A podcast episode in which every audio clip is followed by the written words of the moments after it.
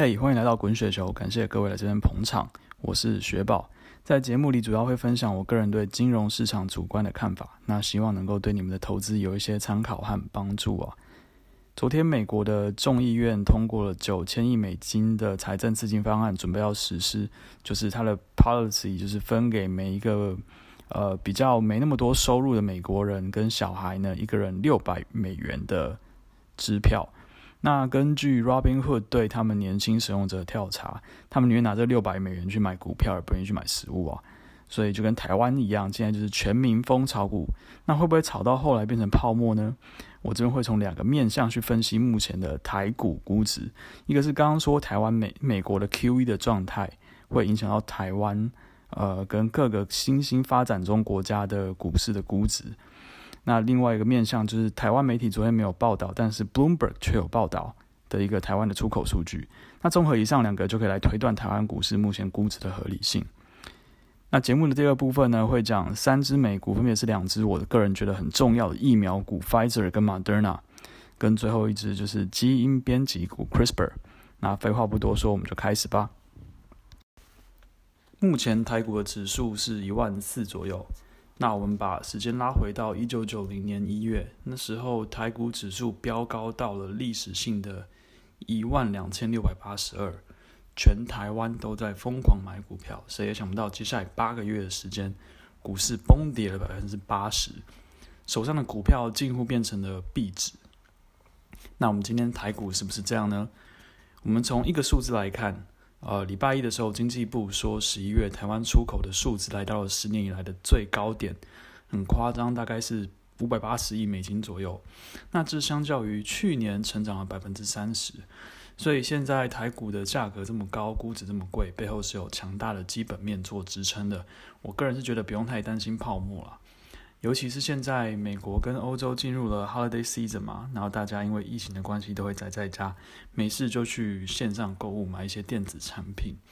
所以今年十一、十二月对电子出口业为核心的台股是一个很大的利多。另外有个很有意思的现象是，航运股最近这一两个月也是涨得很凶，有些还甚至突破疫情之前的股价，主要就是因为这个出口强烈的需求带动的。总结就是，台股目前的高估值都是可以理解啊，外资也是很看好。毕竟除了强烈的出口数字作为支撑之外，我们都知道，现在 Q 一的三分之一是在美国，三分之二是在海外的一些市场，所以相较其他而言，这个没什么疫情、高经济增长的台湾，就会是这些游资很好的投资的选择。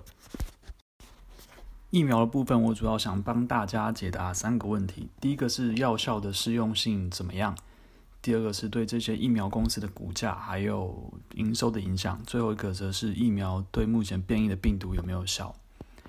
那美国最新批准的疫苗是由 Pfizer 和 Moderna 这两家公司所生产的。那么这两家疫苗的效用差不多都在九十五 percent 左右，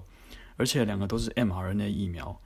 mRNA 也就是 messenger RNA 的缩写。是细胞用来转录出蛋白质的一种讯息物质，而当你打入这种 mRNA 的物质到体内之后，人体会产生一种近似于 COVID 病毒的蛋白质，刺激免疫细胞去认识并且消灭它。那目前的疫苗呢，可以办到完全不分种族、男女老少的效果，所以这对人类来讲是一个很好的消息。不过目前运送疫苗呢，有一个很严重的问题，就是说。因为 mRNA 不稳定性，所以 Pfizer 的疫苗必须要保存在零下七十度才能稳定存在，而相对来说，Moderna 的疫苗必须要保存在大概二到四度，也就是说放在冰箱内就可以了。那这样将这两个比较起来，Moderna 的疫苗比较有可能运输出去，给让大家一些偏远地方的人去使用，它运输成本也比较低。也可能比较会被广泛到任何地方去采用，所以美国政府目前下单的数量分别是，其实两个是数量是一样的。现在订单给 Pfizer 是十九亿美金，呃，买一亿 dose，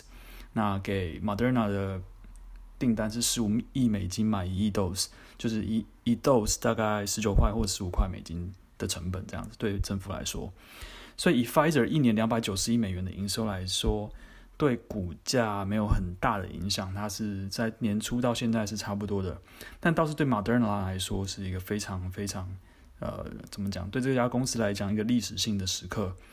啊，所以它涨得蛮凶的。这算是它第一个上市的 mRNA 疫苗。至于疫苗对变异的病毒有没有效，这需要等到实验室的报告出判断才能论定。不过目前 CNBC 有采访一位生物学博士，那他认为这个。病毒的基因变异还不足以让这几支研发出来的疫苗失效，所以目前可能疫苗保持有效的几率还是比较大的。最后分享个周末在 Bloomberg 上面看到 ARK ETF 创办人 Catherine Woods 的访谈，主持人问他说：“除了你手上的 Tesla 之外，有哪些科技领域你看起来是未来具有很大成长潜力的呢？”那 Catherine 就说：“未来。”我们手上持股最大的惊奇应该会来自于基因领域，因为基因定序的平价化，也就是有两千年定序一个人的基因要一亿美金，到了二零二零年来到了一千美金就可以给出定序，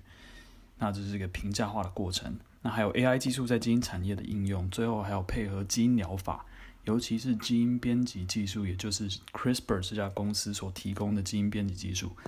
这三个技术的时间周期刚好会在接下来五年前五年内交汇，所以 Catherine 认为这让我们可以治疗许多之前无法治疗的疾病，比如说镰刀型贫血，甚至于糖尿病。那大家对 ARK 的生技股持股如果有兴趣的话，那可以到他们的官网去看。那今天要分享的讯息大概就以上这一些，感谢你的收听，我们下一期再见。